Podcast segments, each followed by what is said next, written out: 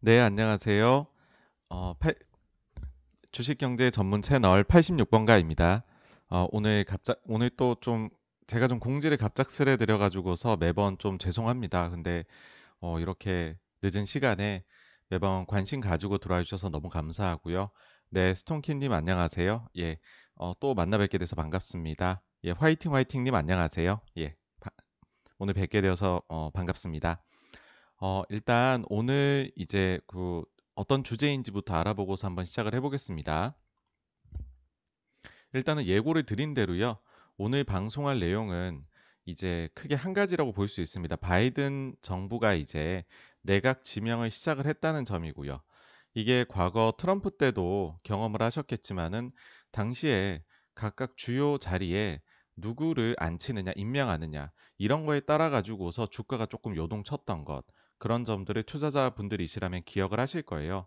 그래서 이번에도 이 점을 좀 살펴볼 필요가 있지 않을까 하는 거고요. 일단은 사실 이제 결정된 자리들 중에서 어, 꽤나 우리한테 영향을 줄 수 있는 부분이라고 한다면 일단 국무장관 외교 쪽이죠. 이쪽으로 해서 토니 블링컨 어, 이분이 이제 임명이 여기는 되었고요. 그리고 사실은 뭐 가장 중요하다고 볼 수 있습니다. 모든 어, 내각 중에서요. 네, 이구루님 안녕하세요. 어, 가장 중요하다고 볼 수 있는 것은 과연 전 연준 의장이었던 제닛 옐런이 재무장관에 임명이 되느냐인데요. 커뮤니티에서 이제 그 오늘 어, 그 라이브 사전 어, 그 글을 올릴 때도 말씀드렸듯이 이게 월스트리트 저널에서 어제 제닛 옐런이 사실상 재무장관에 어, 그 임명이 되었다. 이런 기사가 나왔습니다. 뭐 그런 걸로 봐서는 거의 임명이 되지 않을까 생각을 하는데요. 그러면 각각 어떤 영향이 있을지 한번 알아보도록 하겠습니다. 어, 먼저 이제 토니 블링컨이고요.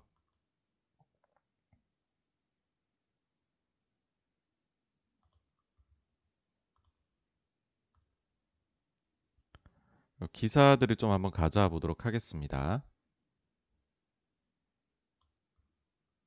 이재용님, 네, 안녕하세요. 이게 지금 언론에 따라 가지고서 대체적으로 어, 블링컨이 좀 북한에 대해 가지고서 강경파다 이런 내용을 쏟아내고 있는 것 같습니다. 예, 김비똥님 안녕하세요. 여기도 보시면 이제 기사에서 김정은은 폭군이라 부른 블링컨, 바이든 내각 첫 국무장관 내정 뭐 이런 기사 나오고요. 그 다음에 또 최근에 나온 기사 보시면은 바이든 국무장관의 복심 블링컨 지명, 대북 압박 무게 뭐 이런 식으로 대체적으로 어, 대북 압박을 잘 하지 않을까 블링컨이 어, 그런 내용이 좀 주를 이루고 있습니다. 근데 이제 일단은 저희가 좀 생각을 해야 될 점은 큰 그림에서는 어, 이런 점인 것 같아요. 뭐냐 하면 저는 이번에 이제 바이든으로 정부가 바뀌게 되면 이를 한 어, 문장으로 정리를 해보면은 비정상의 정상화라고 생각을 합니다. 어, 트럼프 행정부에서 대통령의 단독 플레이로 외교가 대부분이 이루어졌다면은 어, 그 바이든 정부 들어와서는 내각이 전체적으로 팀 플레이를 하지 않을까 생각을 합니다. 사실 팀 플레이를 하는 것이 전통이기도 하고 어, 전략적으로 이런 부분들을 미국이 많이 사용을 해왔는데 아주 예외적으로 비정상이라는 거죠. 어, 트럼프 시절에는 대통령의 단독 플레이가 돋보였다는 것입니다. 이렇게 되면 특징이라고 하면 어, 두 가지일 것 같아요. 첫 번째는 좀 시스템화된다. 그러면 좀 예측 가능성이 높아지는 거죠. 어떤 정책을 펼칠지. 그 다음에 두 번째로는 아주 단기적으로 무슨 일이 벌어지거나 해결책이 나오는 것이 아니라 장기적으로 대응 방안이 마련된다. 즉, 저희가 조금 어, 기다림이나 인내를 가지고서 변화가 어떤 식으로 진행될지를 살펴보아야 된다 하는 것입니다.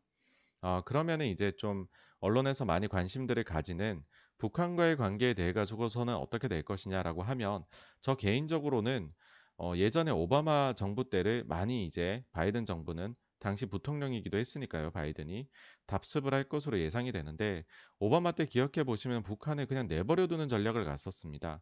그러다 보니까는 거의 뭐 공식적으로 이제는 핵 보유국이란 걸 인정하게까지 되었는데요.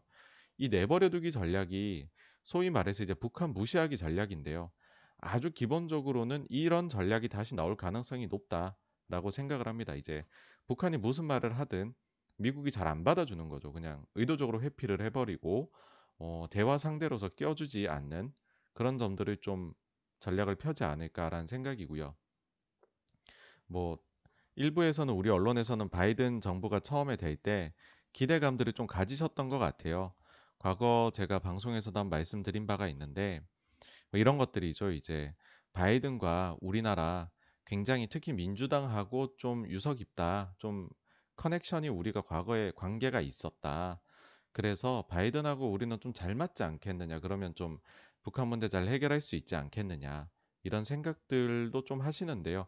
기본적으로는 그런 생각이 조금 좀 잘못되었다 생각을 하고요. 왜냐하면 어, 소위 말해서 바이든은 정말 특히나 또 바이든 그리고 미, 민주당은 어, 제가 생각할 때는 오직 좀 미국의 이익, 국익을 위해서 움직인다는 생각을 많이 합니다.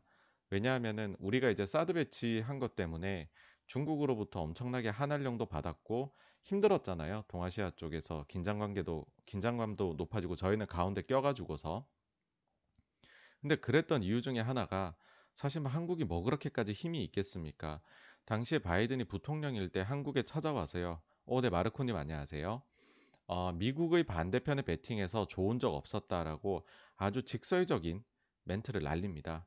그러니까 사실 이렇게까지 했는데 저희가 어 저희는 그럼 미국 반대편이에요 하면서 사드 배치 저희는 안 하겠어요라고 하기는 좀 어려운 상황이지 않았나 싶은데 뭐 이 정도로 사실 본인들의 이익에 맞춰 가지고서 행동을 하는 그런 모습이 좀 나타나지 않을까 생각합니다. 그래서 사실 뭐 국무장관이 누가 되었느냐가 되게 중요하다기보다는 어, 이젠 시스템화가 다시 되는 정상화로 미국 외교가 이어질 것이고 그 속에서 미국 이익 찾기에 훨씬 더 골몰할 수도 있다.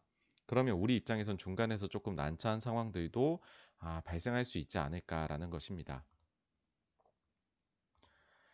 뭐 북한하고 국무장관이 어떤 사람이 되었느냐에 따른 북한과의 관계는 요 정도까지이고요. 전반적으로 사실 이런 얘기를 오늘은 드리고 싶었어요. 이제 과연 이제 외국인 투자자들은 북한 이슈를 어떻게 바라볼까?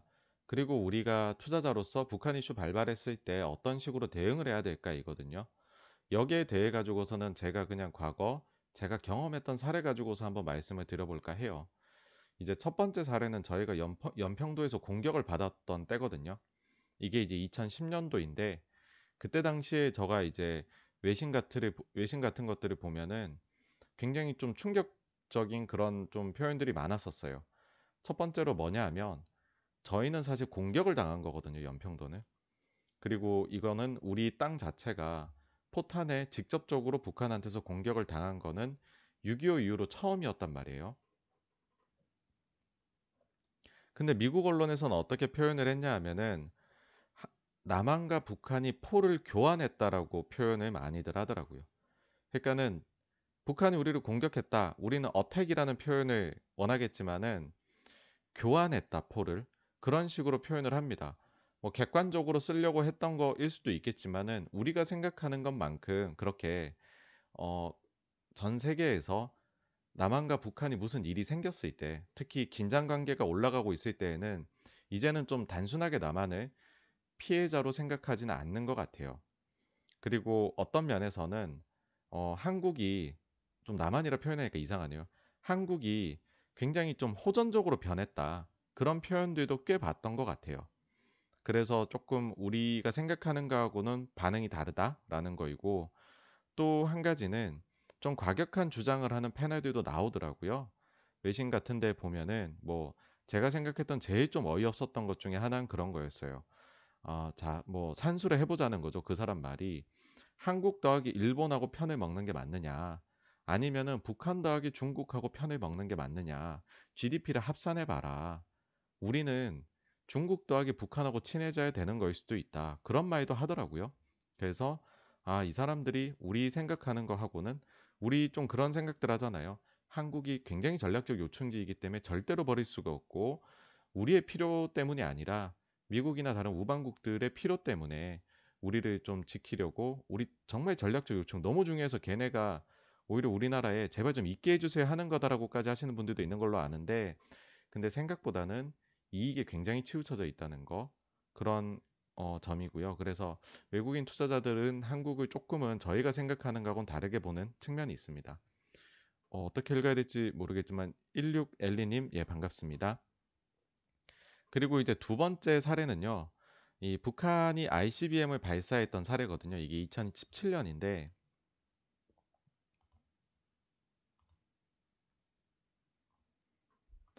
되게 좀 재밌는 게 나왔어요.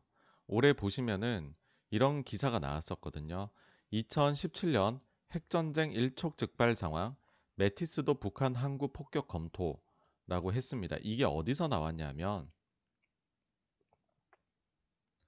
이제 밥 우드워드가 어 그 쓴 책 그 경로라는 책에서 2017년도에 대해 가지고 한반도를 묘사한 거거든요.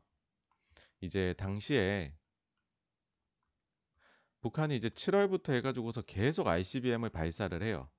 이게 이제 막 일본을 넘어가가지고서 막 떨어지고 이런 일이 벌어지니까는 미국 입장에서는 야 이거 잘못하면 우리한테 극단적인 좀 위험이 될 수 있겠다.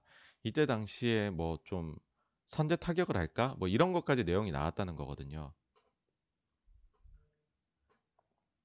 구체적으로는 보시면은 이제 핵무기를 뭐 사용을 하겠다. 뭐 이런 것까지 나왔었는데 사실 이거 믿기가 힘드시잖아요. 그쵸? 저도 사실 그냥 이렇게 봤으면 믿기 힘들었을 것 같아요. 근데 어떤 경험이 있냐면 이건 약간 이제 썰이라고 할 수 있는데 제가 이때 당시에 홍콩에서 하는 모 증권사의 이제 포럼에 갔었어요. 아시아 포럼이었는데 그 보통은 투자자들이 한국에 관심이 없습니다. 아, 이제 없다기보단 적습니다. 적어 가지고서 별로 신경을 안 써요. 그런데 그때 당시의 특이점은 워낙에나 북한과의 긴장 관계가 높아지고 있는 상황이었거든요. 그러다 보니까는 매 시간 북한 관련된 세미나가 열리는 거예요. 그러니까 이게 세미나가 어떻게 구성이 되냐 하면은요. 한 6, 7개 정도의 소규모 세미나가 있어요. 그게 이제 거의 한 1시간 반 간격으로 열리고 뭐 100명 이상 되는 대형 세미나가 또 한 1시간 반, 반 간격으로 하나씩 있고 근데 그 소규모라고 하면 한 50명 정도 들어갈 수 있는 공간인데 어, 그런 세미나에 조차도 이렇게 한국이 언급되는 경우가 잘 없어요. 보통 가보면. 이게 보통 한 4일에서 5일 정도 진행들을 하는데 이 기간 동안에 세미나가 그러면은 뭐 거의 한 100개 정도 열리겠죠.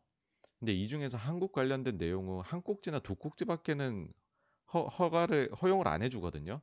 근데 그때 당시에는 매 시간 한국 내용이 열렸어요. 동아시아 긴장 관계, 북한은 어떻게, 남북한 관계는 뭐, 뭐, 이런 이제 전쟁 나면 어떡하냐. 이런 것들이 계속 열렸었던 기억이 납니다.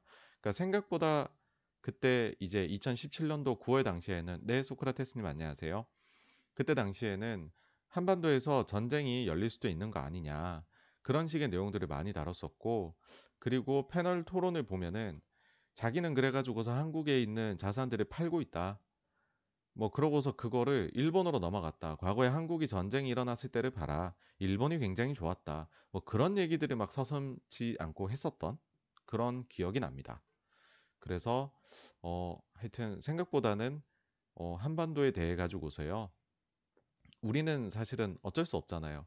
우리는 안 나기를 전쟁 같은 극단적인 상황이 안 나기를 바래야지 만약에 그런 일이 생기게 되면 사실 저희는 도망갈 것도 없고 저희가 뭐 이 위험을 회피할 수 있는 수단도 없고 저희는 특수관계인이니까 저희 자체가 당사자니까 바로 참여가 되는데 이제 외국인 투자자 입장에서 남의 일이죠. 남의 일이니까는 어 진짜 날 수도 있는 거 아니야? 막 그런 생각들을 하여튼 저희보다는 실질적으로 많이 한다는 것 그런 점을 한번 염두에 두시면 좋지 않을까 네 생각을 합니다. 네 윤희승님 안녕하세요.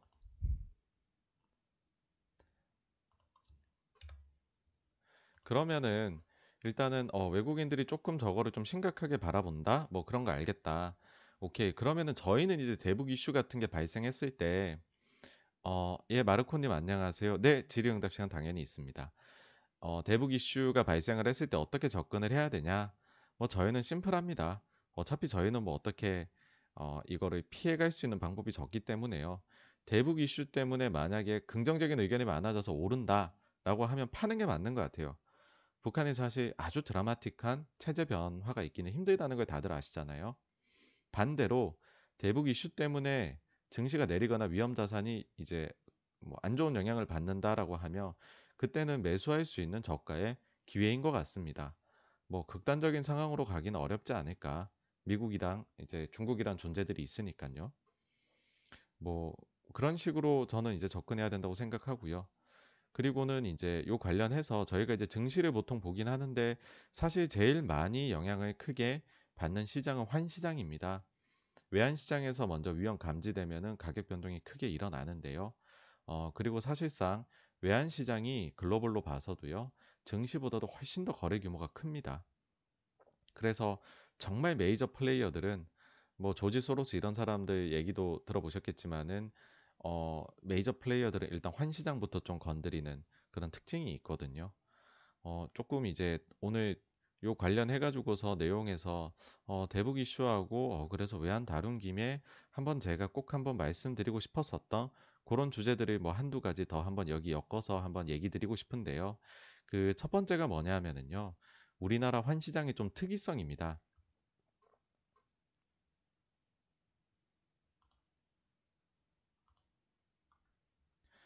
이제 우리나라 요 기사 보시면요. 이런 게 있어요. 환율 급등 주범은 중국서 뺨 맞은 글로벌 큰손들 원화 내다 팔았다. 이런 거거든요. 내용을 한번 보시면은요. 정부 통제 심한 위안화 대신 원화를 매도하는 투자자들이라는 겁니다. 어, 여기서 제가 좀 말씀을 드리고 싶은 건 뭐냐 하면 뭐 조지 소로스가 뭐 옛날에 영란은행을 뭐 소위 말해서 털어먹었다.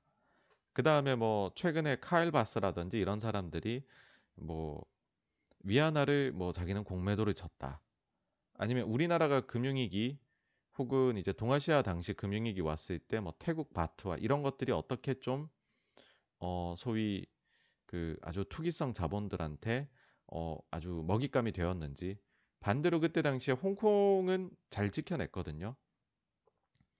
어, 그거를 한번 말씀을 드리고 싶어요. 그러니까 결론적으로는 어떤 식으로 환 공매도를 하느냐라는 거거든요. 저희가 이제 이 부분은요 어떻게 되냐면 어, 맨 첫 번째로 이제 그런 외환 시장에서 공격을 하는 주체들은 다들 자격이 있는 전문 어, 투자자라고 할 수 있습니다. 어, 그러니까는 이들은 어떤 식으로 하냐면 계좌를 이제 틀 수가 있어요. 그리고 대출을 받을 수 있는 능력이 당연히 있겠죠. 그러니까 예를 들어서 제가 외국인 투자자예요. 한국의 원화를 공매도를 치고 싶어요. 그러면 어떻게 하냐 하면 한국에 있는 은행들, 뭐 예를 들어 국민은행이라 가정을 해보겠습니다. 거기에 계좌를 틉니다. 그러고서 거기에서 본인의 신용으로 대출을 받아요. 그럼 대출을 받으면 대출을 예를 들어 원화를 100억을 받았다. 그러면은 이제 금리는 어떻게 되겠어요? 아주 이제 단기 금리로 해가지고서 지금 우리나라 아주 단기 금리에 그 다음에 그 이제 금융사의 신용도에 따라 가지고서 금리가 결정이 되겠죠. 보통 이제 이런 좀 글로벌하게 움직이는 금융사들은 신용도가 높으니까 아주 조달 금리가 낮을 겁니다. 그렇게 원화를 100억을 대출을 받고는요. 그 다음에는 환시장에 가가지고서는 이제 미국 달러로 환전을 해버리는 겁니다. 이 방식이 공매도 방식입니다. 가장 대표적인. 그러니까 이게 본인이 신용도가 높고 하면 약간 뭐 아주 큰 금액도 대출이 가능한 거죠. 그러니까 이게 이제 내가 뭐 돈을 넣고 이런 개념이 아니에요. 이거는 은행에 가서 아니면 다른 금융권에 가가지고서 돈을 빌리는 겁니다. 원화를. 그러고 나니까는 이 사람들한테는 어떻게 해서 시간이 비용이겠죠. 이렇게 공매도를 쳐놓고서 1년 있으면 1년 이자를 내야 되잖아요. 근데 만약에 내가 원하는 기대 수익률, 여기서 기대 수익률이라 하면 원화 가치가 폭락하는 거겠죠.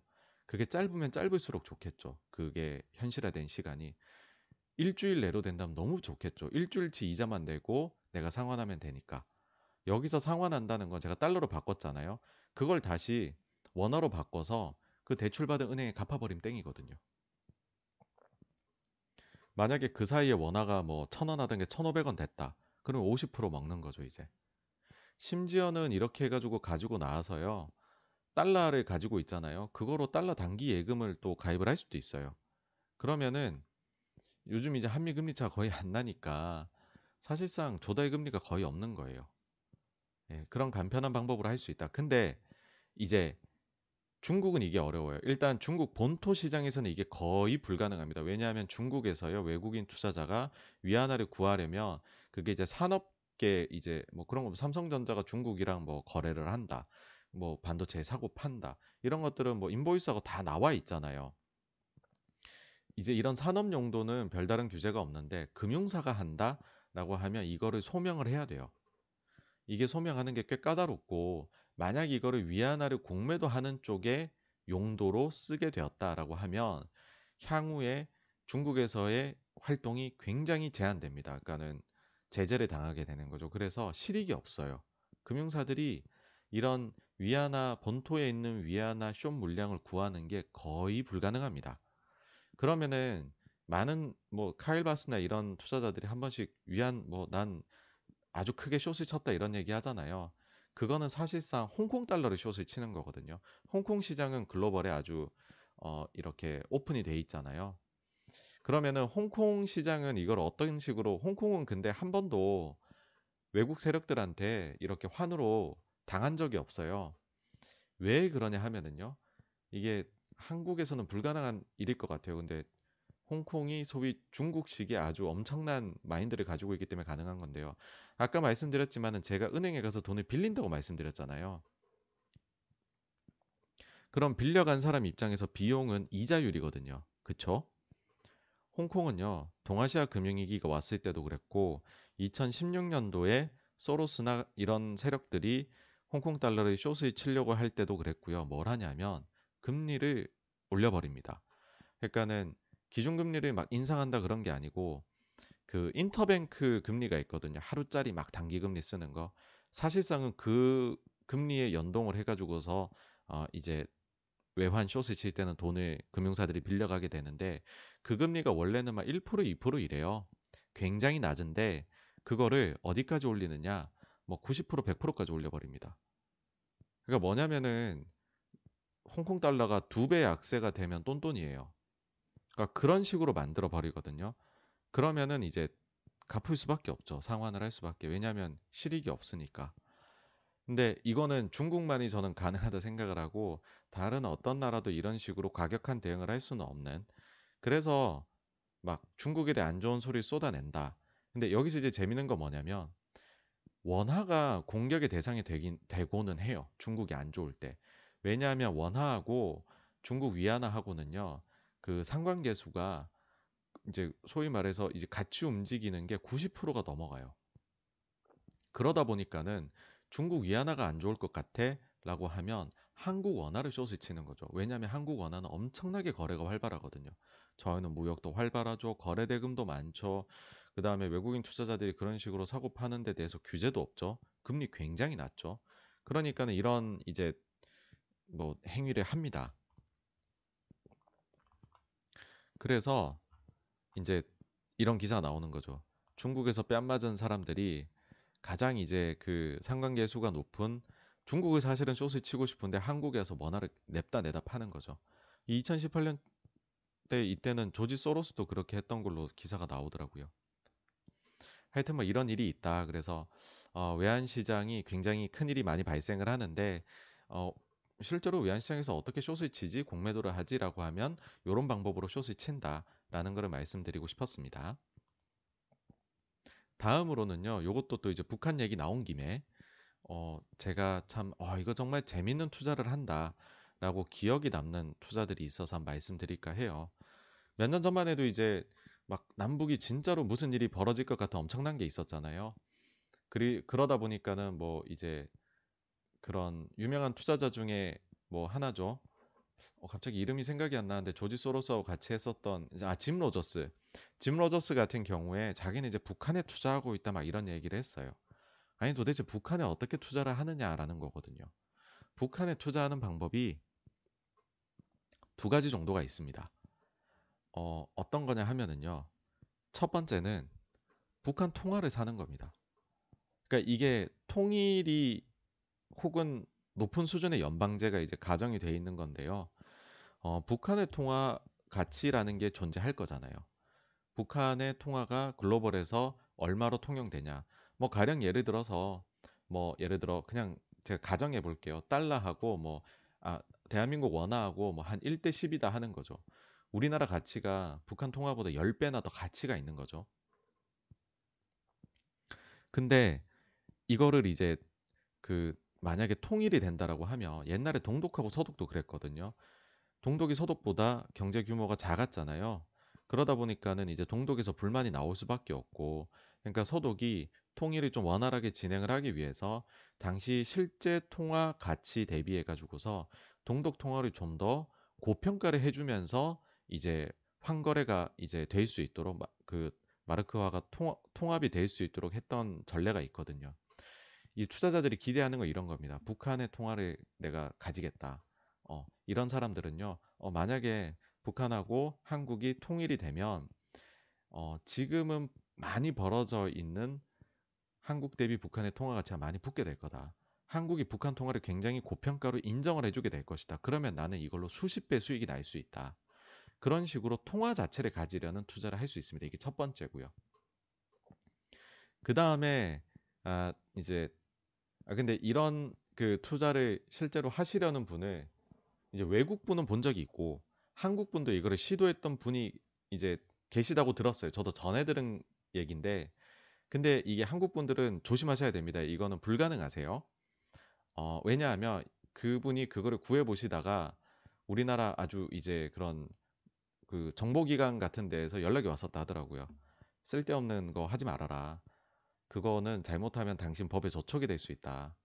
그러니까 그런 거죠. 이제 북한의 통화를 우리가 가지게 되면 북한 통화에 대한 수요가 늘어나면 북한 통화 가치가 올라가게 되는 거잖아요. 그거 자체가 어떻게 보면 지금 북한에 대해서 경제 제재가 굉장히 가 있는데 그런 거를 위반하는 게 될 수 있다고 하더라고요. 특히 한국 사람의 경우에는 그래서 사실 지금 말씀드리려는 이 북한에 투자는 역발상은 한국인은 불가능하신 거예요. 물론 뭐 저희 채널 보시는 분 중에 어, 국적이 외국이다라고 하시면은 조금은 그래도 이런 위험이 적으시, 적어지시기는 하겠죠. 없을 수도 있고요. 국가에 따라서는. 근데 한국 분이시라면 불가능하다는 거. 네. 주의로 말씀드립니다. 두 번째로는요. 북한에 투자할 수 있는 방법이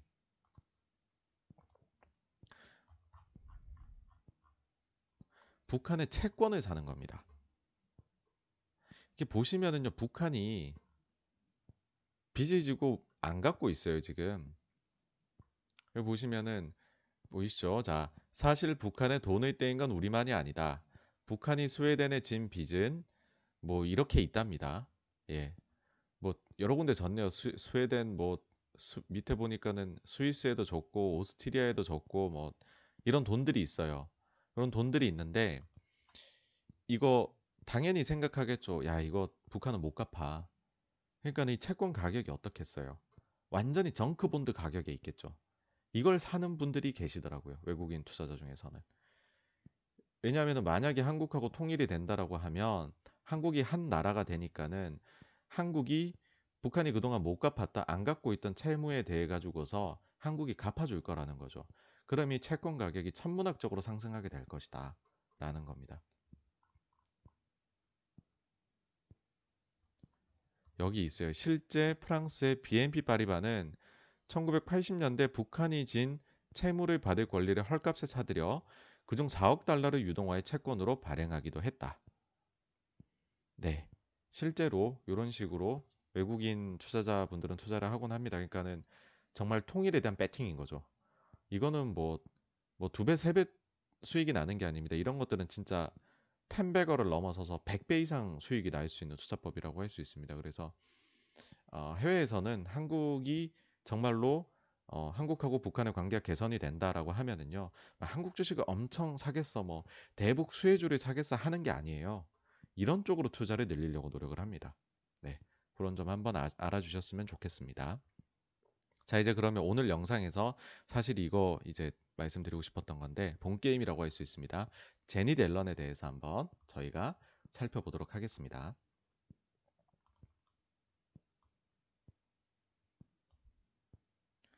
일단 뭐 일반적으로 전체적인 내용 한번 보고 가시죠. 자, 바이든 후첫 재무장관의 옐런 전 페드 의장, 월가 환영, 경기 회복 구원 투수. 쭉 보시면 주요한 것만 한번 읽어보겠습니다. 물가보다 고용을 중시한 옐런, 강력한 부양책 나올 것 월가 환호, 제니 델런 전 의장, 미국 사상 첫 여성 재무장관. 중도 시각으로 폭넓은 지지. 과도한 긴축이 침체를 불러온다. 지론. 네. 일단 여기 정도까지 한번 읽어볼게요. 보시면은 이제 옐런을 좋아하는 이유가 다 들어가 있어요. 첫 번째로는 이제 비둘기 비둘기파라는 거죠. 돈 푸는 걸 좋아한다는 거죠. 그러니까 시장이 환호할 수 있는 뉴스고 두 번째로는 중도 진영의 폭넓은 지지. 이게 이제 상원에서 인준을 뭐 저희로 치면은 청문회죠. 이제 인사청문회인데 통과돼야 되거든요. 근데 아직까지 상원이 이게 민주당일지 공화당일지 사실 지금 공화당이 차지할 가능성이 더 높은 거잖아요. 그러니까 인준을 받는데 용이성이 있다. 뭐 그 다음에 지금 바이든 정부가 좀 원하는 거 겉으로 보이기에 인종적으로 그 다음에 성 이제 성비 측면에서 균형을 맞추고 싶어 하잖아요. 그런 모든 점들을 봤었을 때 굉장히 적임자라는 거죠. 그래서 시장도 좋아하고 정치권도 좋아할 만하다. 그러면은 이거 뭐 제일 좋은 거 아니냐 이런 식입니다. 그래서 어제 실제로 이런 뉴스가 이제 월스트리트 저널에서 나온 이후에 증시가 좀 반응을 하더라고요 긍정적으로. 자 그러면 이걸 한번 하나하나 풀어보도록 하겠습니다. 어, 아마 이 내용들은 좀 다른 데서는 보시기 힘든 내용이다라고 개인적으로 생각을 해요. 제가 워낙에나 연준의 뒤를 캐는 거를 그래서 연준이 어떤 의도를 가지고 있는지를 파악하는 것을 되게 좋아하는 어, 그런 좀 투자 성향이 있기 때문에 연준에 대해 많이 들여다봤고 그런 내용들이 여기에 좀 녹아날 것 같아요. 일단 첫 번째입니다. 어, 옐런은 증시 상승을 시켰던 이력을 보유를 하고 있어요. 4년 동안의 임기 없어요. 2014년 2월 3일에 임명이 되어서요. 4년 뒤 2월에 퇴임을 했는데 이 기간 동안에 S&P 500 지수가 거의 한 60% 정도 상승을 합니다. 뭐 이렇게 생각을 하실 수도 있어요. 뭐 미국이란 나라가 보통 보면 대체로 미국은 증시가 우상향하니까 뭐 4년 동안에 60%라는 게 뭐 그렇게 대단한 거야. 연평균으로 치면은 뭐 한 10% 중반 정도네. 뭐 이렇게 생각을 하실 수도 있거든요. 근데 요 문장 두 개를 기억을 해 두시기 바랍니다. 그 폴 볼커라고 있어요. 이제 80년대 연준 의장을 했는데 볼커가 이제 87년에 물러나게 되는데요. 이때 이후로 해서 보게 되면 볼커 이후에 이제 그 그린스펀이 나오고요. 그 다음에 버냉키가 나오고 아 이게 세 번이네요. 그 다음에 아 옐런이 있으니까는 아 죄송합니다. 볼커 이후에 어 그린스펀이 있었고 버냉키가 있었고 옐런이 있었고 파월이 있었어요. 총 4명이 있었어요. 어 파월은 옐런 뒤니까는 제가 여기서 표현을 옐런 전에 두 의장이라고 했습니다. 근데 아 실제로 보시면은 어 이렇게 볼커 이후에 연준 의장들이 바뀌게 되면 주식 시장이 이들에 대해서 소위 말해서 당신은 어느 정도로 비둘기파입니까? 당신은 어느 정도로 시장을 위해서 돈을 풀 준비가 되어 있습니까? 마음의 준비가 라고 하면서 가격 조정에 들어갑니다. 저는 이거를 소위 길들이기 작업이라고 생각을 하거든요. 증시가. 그린스펀 한번 보실게요. 이 사람은 연준 의장 엄청 오래 했고요. 그 다음에는 어 그 마에스트로라는 어 그 애칭까지 얻을 정도로 정말로 시장 친화적으로 잘했던 분이거든요. 근데 이분이 87년 8월 달에 연준 의장이 됩니다. 연준 의장이 되고서요. 증시를 한번 보시면은 요 시기가 폴볼커 시기거든요. 폴볼커 시기에 주가가 한 3배쯤 올랐어요. 3배 올랐었는데 8월 달에 그린스파운이 물려받았다고 했죠. 9월 달부터 그 다음에 그 유명한 이제 블랙데이 이제 다 이때 경험하게 됩니다. 하락폭이 보시면은 다 해서 30% 이상의 하락을 그린스펀이 본인 취임한 이후에 몇 달 안 돼서 경험을 하게 됩니다. 물론 이제 뭐 다양한 얘기들을 할 수 있어요. 근데 저는 연준 의장이 바뀌었던 것, 그 시각에서 봤었을 때에는 폴 볼커 너무 좋았거든요. 너무너무 믿음직했던 연준 의장이었는데 그린스펀이라는 이때 당시에는 신참내기라고 봤겠죠. 그린스펀이 과연 너 얼마나 잘할 수 있니? 널 한번 시험해 보고 싶어? 30% 하는 거죠. 이때 이후부터 그린스펀이 주식시장에 대해서 부정적인 얘기를 한 경우는 단 한 번도 없습니다. 네, 킴 냉정과 열정사님 안녕하세요. 예, 반갑습니다. 아, 예, 나따뚜이님도 안녕하세요. 반갑습니다. 다음으로 한번 볼게요. 벤 버냉키가 2006년 2월에 연준 의장이 됩니다.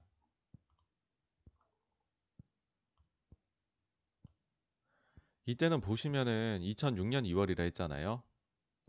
뭐 별일이 없어요. 요때 조금 하락하긴 했지만은 뭐 이 정도는 아주 약과라고 할 수 있고 오히려 그 이후에 증시는 20%더 랠리를 기록을 하게 됩니다. 근데 이때 당시에 버냉키 차이는 뭐가 있었냐면 준비된 연준 의장이라는 칭호를 가지고 있었어요. 뭐냐 하면 이제 그 그린스펀이 그린스펀 수수께끼라고 얘기했던 게 있거든요. 금리를 계속 낮추는데 어, 왜 인플레이션이 안 오는지 모르겠어. 금리 낮추면 인플레이션이 와야 되는데. 전임자였던 폴 볼커는 과도한 인플레이션이 문제여서 인플레이션 파이터라는 별명이 있을 정도로 물가 상승과 싸워서 이겨냈던 사람이거든요. 근데 불과 몇 년 지나지 않아서 이제 상전벽해가 된 거죠. 이제는 연준이 아무리 금리를 낮춰도 인플레이션이 오지 않는 세상이 오게 된 거죠. 이런 세상이 되면서 이때 당시에 이제 그 미국의 화두는 뭐였냐면 야 우리가 일본식 장기 침체 가는 거 아니야? 일본식으로 금리 계속 낮춰도 어 그 디플레가 계속 와서 결국 우리 과도한 부채 어 이런 걸 지게 되는 악순환에 빠지는 거 아니야라고 했었습니다. 벤 버냉키는 어떤 사람이냐 하면은요. 그냥 모든 논문 자료가 디플레에 대한 겁니다. 일본의 디플레이션만요 수십 년 연구한 사람입니다. 일명 디플레이션계에서 방망이 깎는 노인 같은 사람이거든요. 근데 그런 사람한테 그린스판이 후임을 넘겨주게 되니 야 이 사람은 준비되어 있고 잘 해결할 것 같아라고 생각을 한 거죠. 근데 이 사람은 그 정도로 좋은 상황에서 취임을 했는데 본인이 서브프라임 모기지 사태를 너무 과소평가하면서 본인 스스로가 엄청나게 깎아먹어요. 그러면서 증시에 엄청난 하락이었죠. 이거 뭐 반토막도 아니죠. 어떻게 하면 이만큼 하락할 수 있을지 모르겠어요. 그러면서 이제 버냉키도 본인이 취임한 이후에 2년 만에 싹 다 이제 날려먹게 됩니다. 그 정도로 안 좋은 이제 상황을 겪게 되죠. 다음으로 보겠습니다. 제니 델런이에요. 보셨죠? 옐런은 2014년 2월에 이제 의장이 되었는데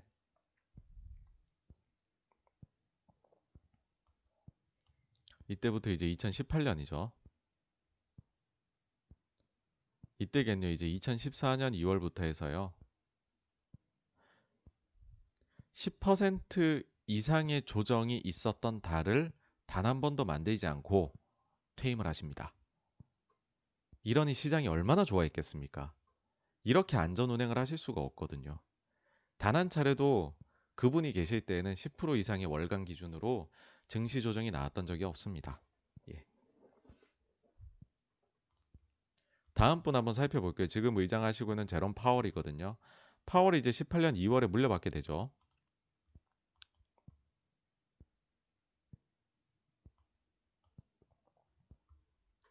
(18년 2월에) 물려받고 증시가 휘청합니다 (10% 이상 조정이 받자마자 나와요) 근데 다행히 그 이후에 증시가 좀 상승을 하는데요 이때까지만 해도 파월이 일단은 이제 파월은 좀 전문성이 떨어져요.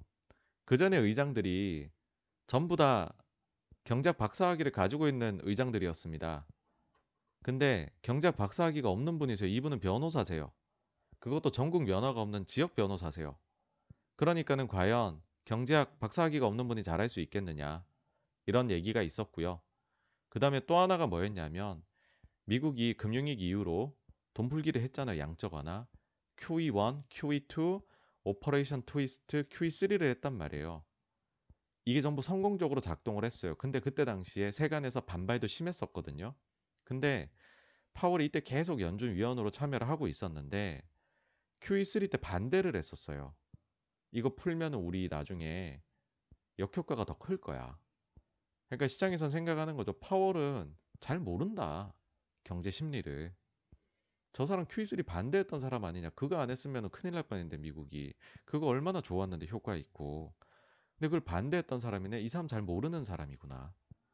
그리고 또 한 가지 이제 그 이때 보시면은요. 좀 이 뒤에 이제 누적된 하여튼 그 파월에 잘못되었던 여러 수사들이 결국에는 안 좋게 이제 크게 하락을 하죠. 시급합니다 이때. 물론 이제 여기에 대해 가지고서 아 요거는 이제 코로나네요. 요거 아니고요. 요 때인데 2018년도 하반기에요. 자기가 이제 임명되고 한 6개월 정도 지나 가지고서는요. 엄청나게 하락을 경험을 합니다. 그러고 나서요. 19년부터는 완전히 비둘기로 개종을 하세요. 예. 뭐 그래서 이제 폴 볼커 이후부터 연준 의장들을 살펴봤었을 때는 옐런을 제외하고서는 좀 이제 소위 말해서 좀 울퉁불퉁한 길을 갔던 연준 의장들이었다. 그래서 시장이 말하는 소위 당신은 비둘기입니까? 라는 이제 질문에 답해야 하는 어, 본인의 모든 것을 내걸고요. 답해야 하는 과정을 거쳤었던 반면에 옐런은 그런 거 없이 저는 그냥 오로지 비둘기입니다. 여러분들은 걱정하지 마세요. 라고 했었던 기억이 있습니다. 그러니까 시장이 너무 기억이 좋은 거예요. 아, 이런 분이 다시 재무장관을 하면 얼마나 또 좋을까? 다음으로 한번 넘어가, 넘어가 보겠습니다. 제가 이제 사실상 최초의 연준 출신 재무장관이라고 했는데요. 자, 연준도 하고 돈을 다루는 방법은요, 두 가지가 있거든요. 이제 중앙은행이 다루는 통화정책이고요. 그 다음에 정부가 다루는 재정정책입니다. 이 두 가지가 잘 발을 맞춰서 가야 돼요. 어느 한쪽이 잘못되면 좀 힘듭니다. 근데 어, 옐런 같은 경우에는 통화도 다뤘고 이젠 재정도 하신다는 거예요. 그러면 통화를 너무나도 잘 이해하고 있으니까는 야 이거 팀 플레이가 기대되지 않느냐라고 하는 거죠. 근데 이제 여기서 제가 사실상이라고 붙인 거는 왜 그러냐 하면은요.